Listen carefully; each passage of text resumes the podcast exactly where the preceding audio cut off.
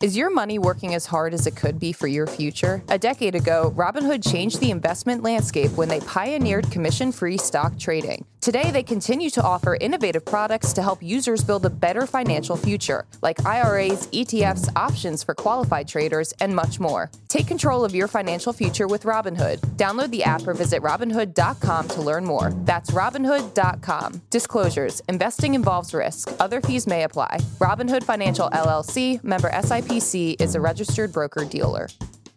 Good Morning Brew Daily Show. I am Neal Freyman. And I'm Toby Howell. On today's show, we will discuss the four key things you need to know about the debt ceiling deal that was passed by the House last night. And New Zealand's national airline wants to know how much you weigh before boarding a flight. Then we will dive into a story about a nonprofit that tried to replace all its workers with an AI chatbot before finishing up by talking about the Scripps National Spelling Bee finals that are taking place tonight. This section might even include a little spelling quiz for my good friend Neal over here. Hope you've been studying. Neal, it's Thursday, June 1st. Let's ride.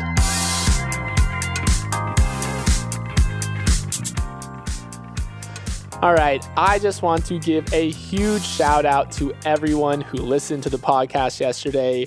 We were kind of hoping that this new 7 a.m. start time would lead to a better listening experience for all of you guys. And holy moly, did you guys come through! Welcome to all the new people. We had our biggest download days ever, and we actually jumped up to number two on the business podcasting charts. Dave Ramsey, we're coming for you. I know, gosh, we just maybe we should go to 6 a.m. We can take down Dave Ramsey.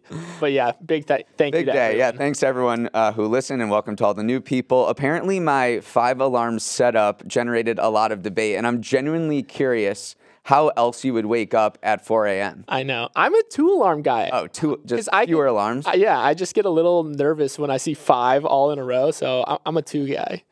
Five gives me like this calming feeling. Security. So anyway, uh, yeah, people people were talking about that. I know. Thank you to everyone. All right, Neal, let's get into our top story. It's June 1st, which is officially the first day of Pride Month. And boy, is there a lot of controversy surrounding the LGBTQ space and how businesses align themselves with it. So, to start off with, Bud Light is on the verge of losing its status as the number one beer in America. Sales ending the week of May 20th declined 26% compared to the same week in 2022. And overall, since the controversy, Bud Light has seen sales declines of 17% and 24% in April and May, respectively. So, what controversy am I referring to? Well, ever since Bud Light partnered with transgender influencer Dylan Mulvaney on April 1st, the brand has been the target of boycotts from its core, kind of conservative leaning customers.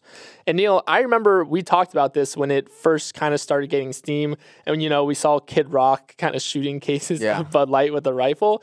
And we didn't really give it too much time of day because we've seen these boycotts kind of gain a ton of publicity right. and get a bunch of airtime and then fizzle out before they can leave kind of a lasting business impact.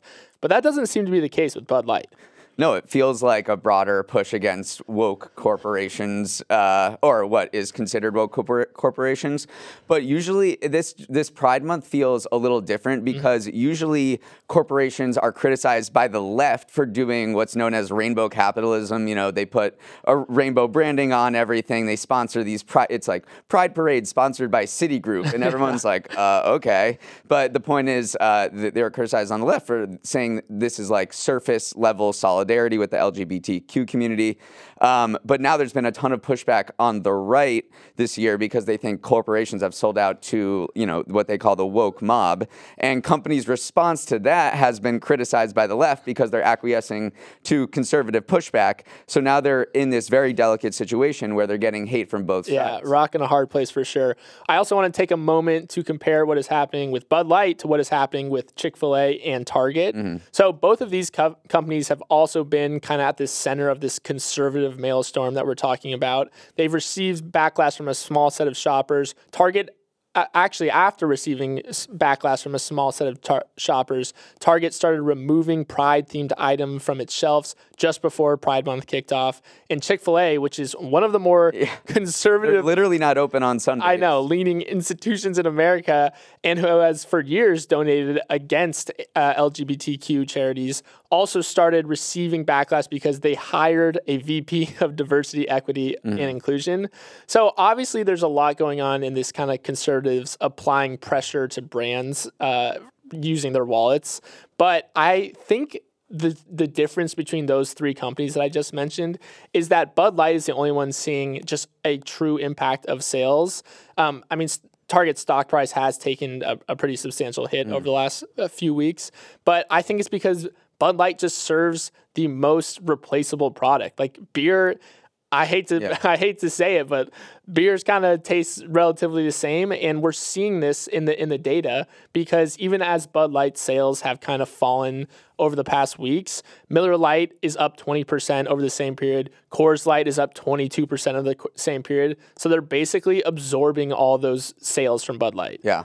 This whole thing started with uh, Ron DeSantis' war on Disney last year, and it's only ramped up. And yeah, the Bud, I think it, it, Bud Light was the main lightning rod recently, and now what's happening to Target, uh, Chick Fil A, uh, that might be a small thing, but also it's happening at Kohl's, which is selling some Pride items. Uh, it's it, everyone's calling like Bud Lighting, and now there's actually we read this yesterday, which was super interesting. There's a anti woke SPAC called Colombier Acquisition Corp, and it's an online marketplace for companies in what it calls the Patriot Economy. It, that that company includes a section called Ditch Target oh. 2.0. Yeah, I, I think it's very funny that first of all, SPACs are back in the news. It hasn't been a, it's been a minute since we talked about those, but yeah, now I think it's more just a capitalizing on like the current uh, I don't know topic de jour and calling it an anti woke SPAC. Who knows how good this Yeah. this company actually is, Oh. and we'll see what their financials actually are. But it's definitely making It's just yeah, it, right it feels like it's capitalizing on this particular political moment. Uh, speaking of politics, let's move on to our the debt ceiling, which uh, the circus is on mile 25 of its marathon, so it's almost over. Uh, despite some detractors uh, from lawmakers yesterday, the House passed the agreement last night that would suspend the debt ceiling through 2025. It'll head to the Senate next, where it should pass, and then Biden will sign it into law, and we won't have to hear about this again. Thank thankfully goodness. for a few years. Uh, there are a bunch of important measures included in this deal that are not specifically debt ceiling related. So Toby and I are just going to run through those really quickly so uh, you know what those are. First of all, this if you wanted to reduce the deficit by you know that this whole thing is about reducing gar, you know limiting government spending and having us not breach the debt ceiling all the time. But this is not really going to do much to that regard. Uh, the agreement would cut spending by 1.5 trillion over the next 10 years, according to the CBO. Uh, that sounds like a lot, but it's really just a drop in the bucket. It means the federal debt, which is now 97% of GDP, will rise to around 115% of GDP in a decade instead of 119%. Uh, and that's because the largest spending areas of the government are just off limits. We're, we're not touching those. Those are Social Security, Medicare, the military. That accounted for 77% of last year's budgets. Um, so if you, we only, fo- the lawmakers only focused on cutting spending in less than 15% of the overall budget, which is c- called non-defense discretionary spending. crumbs, crumbs, Crumbs. Yeah. Um, so I mean, some people will say, you know, many many Democrats will say like, yeah, we're not touching Social Security or Medicare. We would never do that. But um, so anyone who's billing this as sort of like restraining government spending uh, is not correct. Yeah. Um, okay. The next thing that you guys should know about is student loan payments are Yeah. starting back up. So student loan repayments have been on hold since March of 2020, which has been costing the government roughly five billion a month in lost revenue. And this new debt agreement would require some 43 million Americans to resume those payments starting in September, which is slightly earlier than expected. I say slightly because the education secretary was ready to restart loan payments around the same time, anyways. But this is a real tough blow if you're a normal person who likes to, you know, have money in your bank account. Some economists are estimating that restarting these loan payments could result in a 40 billion reduction in disposable income for households. And I quote from a former Federal Reserve economist these aren't trivial payments, so it cannot be good for demand. Mm-hmm. So brutal, brutal blow for people Yeah. who just like spending money, basically. Well, it's gonna it was gonna happen uh, no matter what. Mm-hmm. But there is this uh, Biden's pan, plan to freeze or to cancel up to twenty thousand dollars in student debt per borrower. That is separate from this, and that is being heard. That was heard by the Supreme Court, and they're they're expected to issue a ruling this month. Mm-hmm. So that'll be something really closely to watch. The next thing that we want to tell you about is this controversial six point six billion pipeline that is getting expedited over the concerns of environmental advocates. It's called the Mountain Valley Pipeline, and it's going to carry natural gas across a thousand streams and wetlands from West Virginia to Virginia. How did this pass? Uh, this, this is seen, this is like politics at its finest. Yeah. This is seen as a gift to Joe Manchin, who's the Democratic senator from West Virginia and who's a big supporter of the pipeline, um, in exchange for his crucial vote last year for the Biden administration's Inflation Reduction Act. For some liberals, this is seen as another false promise by the Biden uh, administration to rein in emissions. He already approved, the, remember the Willow Oil Project last year in Alaska, which is one of the biggest oil projects on federal land ever. And this is just a little bit of politicking uh, to get everyone on board, but uh, environmental advocates are not This happy is- about this pipeline. this is Biden scratching back Exactly. after Manchin scratched his. That's exactly right. Okay, the final thing, uh, final thing that this deal uh, addresses is that there's some changes to the food stamp program in the U.S. Uh, this is known as the Supplemental Nutrition Assistance Program, or SNAP, not to be confused with Snapchat.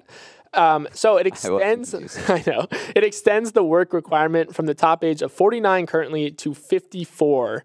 But actually, in a strange turn of events, because Republicans actually wanted to pull back spending here, this deal results in more people being eligible to get food stamps because there's a ton of new exemptions for veterans or people experiencing homelessness. So, in total, about 78,000 additional people would gain benefits per month on average rather than losing it. So, just a, a crazy, again, that somehow we are increasing spending here on this program when a lot of people thought that there was going to be some There's going to be going cuts. forward. Yeah, so some Yeah. people say that Biden kind of steamrolled McCarthy, Yeah. uh, the House Speaker, with this deal. But again, it doesn't seem like the needle has moved much with this debt ceiling deal. It's kind of what would have happened anyway during Mm-hmm. the, the normal uh, budget process of the government.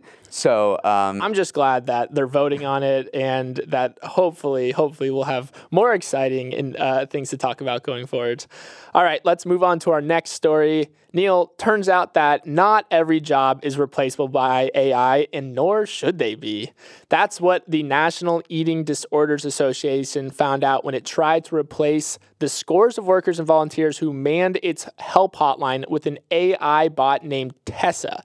This is a juicy story already, Neal, and it gets juicier because after its workers decided to unionize in early May, NEDA executives announced that by June 1st, aka today, it would be ending its help hotline after 20 years and using its new wellness chatbot Tessa as the main support system available on its platform going forward. Rollout did not exactly go to plan because turns out Tessa is not great at giving advice. It was recommending unhealthy eating habits like cutting a thousand calories a day to to some people who were coming to it for help. And this has created a ton of backlash, obviously, because it's probably just another instance of people thrusting too much responsibility and placing too much trust in an AI chatbot where it probably shouldn't. Yeah, I mean, this thing had been in development since 2022, and we should say that it is not ChatGPT related. Mm-hmm. Like this was before ChatGPT. It's it feels more of like a customer service bot, which even which sounds even I worse know. when you're talking about like crisis counseling and the fact that uh, people were calling in in a time of vulnerability and distress in their lives, and you get a chatbot at the at the other end. Yeah. seems like a little bit of a mistake to just kind of apply the AI chatbot band aid to a particularly sensitive uh, profession that Right. feels like you need actual human empathy. And we're we're realizing now from this episode that maybe robots yet cannot replace human empathy. I know, just a, a, a big win for humans in general, but also like it's crazy that there's the union busting side of this that they Yeah. fired all their workers and said you you get you it is touching on all the hot button topics that are around AI and yeah we're seeing that you can't just replace your entire workforce with with a single AI bot. We ha- we have seen that in some in some industries. You know, IBM said it was you know freezing hiring and it was going to replace maybe a third of its future Mm-hmm. hires with automation. And and there was an article the other day about hedge funds using ChatGPT to sort of comb through documents. So there may be particular use cases. Uh, not AI help. hotline yeah, I feel like though. chat that you know when you look on some of the uh, industries that ChatGPT or AI could replace, you know, customer service is one of them For sure. But this is nothing that this feels like the most akin to customer service because you're you're asking for help from a, another person, but this is not. Uh, Mm-hmm. Yeah. it, it was not effective. Yeah, a little too sensitive. All right, before we jump into the next story, we're going to take a quick break. All right, Toby. New Zealand's national airline, Air New Zealand, is asking passengers to weigh not only their luggage, but also themselves when they board international flights. This is a program intended to determine the average weight of its planes before takeoff, which is something airlines need to know to fly a plane safely. Air New Zealand is complying with a requirement from the country's airline regulator, the Civil Aviation Authority, to determine the weight of its of its passengers through this program. So just to calm your concerns when you're flying back home from New Zealand, first of all, this is completely voluntary. You do not have to weigh yourself when you board this plane, and when you step on the scale, your weight won't flash before everyone like uh, when it, like it is with luggage when you know you go Yeah. over 50 pounds and you have to pay extra. It'll be sent to a secure database where it'll be anonymized uh, according to the airline. Air New Zealand is hoping to get at least 10,000 volunteers before this program is over this month. It is a crazy headline to hear when you first read it because you're like, wait a second, they're, they're going to make me weigh myself. And then, yeah, throughout uh, doing research for this, we found that this is not the first time that weight and airlines have kind of been in the news. An airline called Samoa Air in 2013 actually launched a program where they were charging people by their weight. This is not that. This is just getting Yes. getting. This is just getting data. Yeah. But it makes sense for Samoa Air. I mean, I, I'm not defending that decision, but I'm Yeah. saying Samoa Air is in the Pacific Islands where smaller planes are extra sensitive to balancing weight. Mm-hmm. Um, and so it, you know, an extra couple eh, more pounds will cause it to burn a lot more fuel.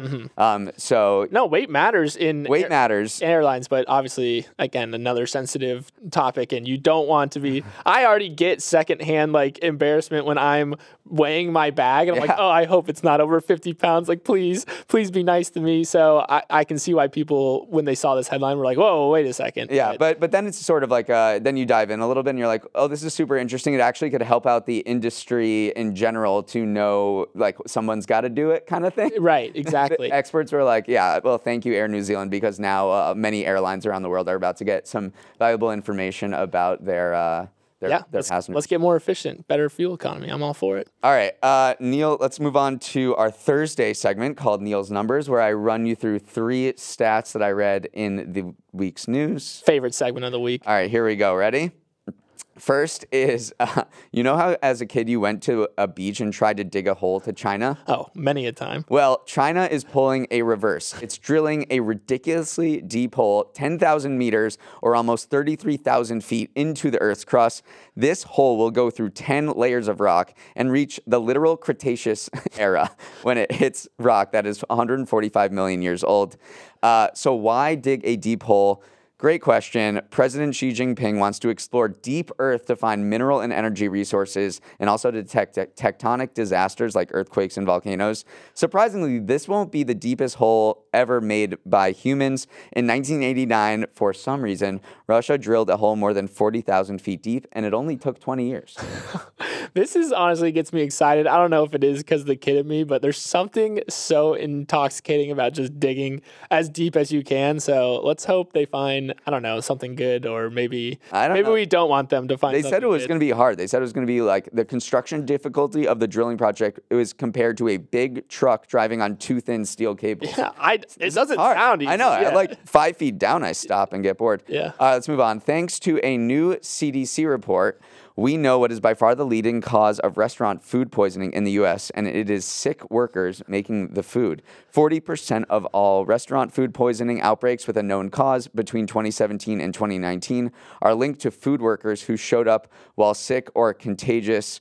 Uh, experts said this is what happens when you don't have paid sick leave. Employees feel the need to come into work, even if they're not feeling well, because they need the paycheck. The U.S. is the only wealthy country in the world without federal paid sick leave, and only 44% of restaurant managers told the CDC in their report that they offered paid sick leave. Yeah, I mean, we. I remember when like the Chipotle outbreak happens. I remember when these things happen, and I mean, it makes sense. Yeah, you don't want people who are have the sniffles handling your food. No, but you need to pay them to stay home. Yeah.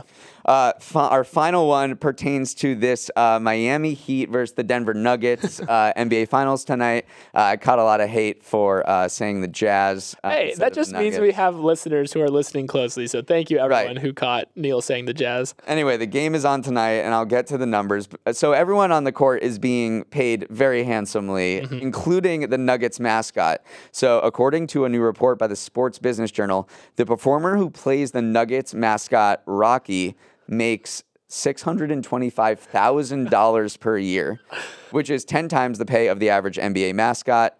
Who is this performer and how do we learn salary negotiation tips from them? Uh, the Fox affiliate in Denver did some investigative reporting and they think that the Rocky is played by this family of performers. Uh, it's believed that this family is related to a guy named Ken Solomon, who was Rocky in 1990 and may have passed the torch to, at the very least, his son. So in my mind, we've got this Soprano style shakedown happening on the front range with the Solomon mascot mafia. I think I think he deserves every single penny because I've seen him do like the trampoline dunks. The Oh, so he, oh, he's okay. very very He's good. athletic, like very good. He comes down from the ceiling sometimes on like cables. Really? So I think he's he's underpaid. Who, should, who do you think should be the highest paid mascot in sports? Oh man, what who, what's the uh, the Phillies Phanatic? yeah, it's That clearly the suit, Phanatic. That suit is so heavy. Yeah, I always think of like, dang, that is carrying some weight. He's right also there. the cutest, and he's got the dances, and he's got his little ATV. Yeah. Iconic. He should be paid I, I'm definitely ten million dollars a I'm preaching to the choir because we got a lot of Philly fans uh, involved with this show. All right, Neal, thank you for those numbers as always. I always just leave with a big smile on my face because I learned so much. Let's move on to our final story. I am super pumped to finish the show with this story, or should I say, I find myself brimming with an elevated sense of enthusiasm as we approach the culmination of this performance. I said that with such pedantic rigor because that's because the Scripps National Spelling Bee finals are today. So, over the past two days, a field of 231 middle and high schoolers ranging from just 9 years old up to 14 years old have been whittled down to a field of 11 finalists. This year's winners will go home with $50,000 in the cash prize as well as the official championship trophy. Honestly, this is always such a fun time of year, and especially for just kind of nerds, I guess, like us. Yeah. It's very fun to I'm watch. a I'm a geography bee guy personally, but Mm-hmm. I do love watching the spelling bee. Uh, it- it's been running since 1925, so th- I think this is the oldest national, you know, education promotion that the U.S. has, and just keeps trucking. Love the 25th annual Putnam pa- County Spelling Bee musical. Everything about you know educational competitions, we're all for. Akeelah and the Bee, great movie as well. But in honor of the spelling bee, I want to put you on the hot seat. So I went through Scripps National Spelling Bees study list and I snagged three words of varying difficulties. They, they break it down into level one, level two, and level three. Okay. So I took one from each one. And I'm gonna I'm gonna give you the words and see how you all right, do. I'm gonna turn. I can't use a scratch pad or anything. no scratch pad. All right, I'm gonna turn down my computer. a man of honor. Okay, your first word, fuchsia. Fuchsia.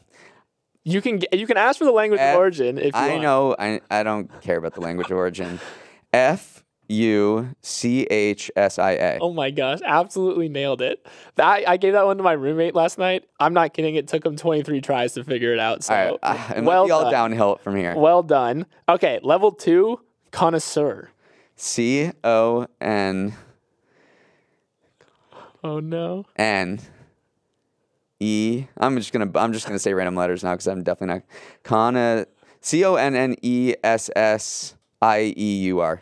You had all the right letters, Ah. but not in the right order. It is C O N N O. I S S E U R. Okay, I was just. I'm happy that I got the two N's and the two S's. Yeah, no, That's what I was. you were doing well. It's the con no. It's the C O N N O. That, That is a hard word to spell. all right, level three oh, is whippoorwill.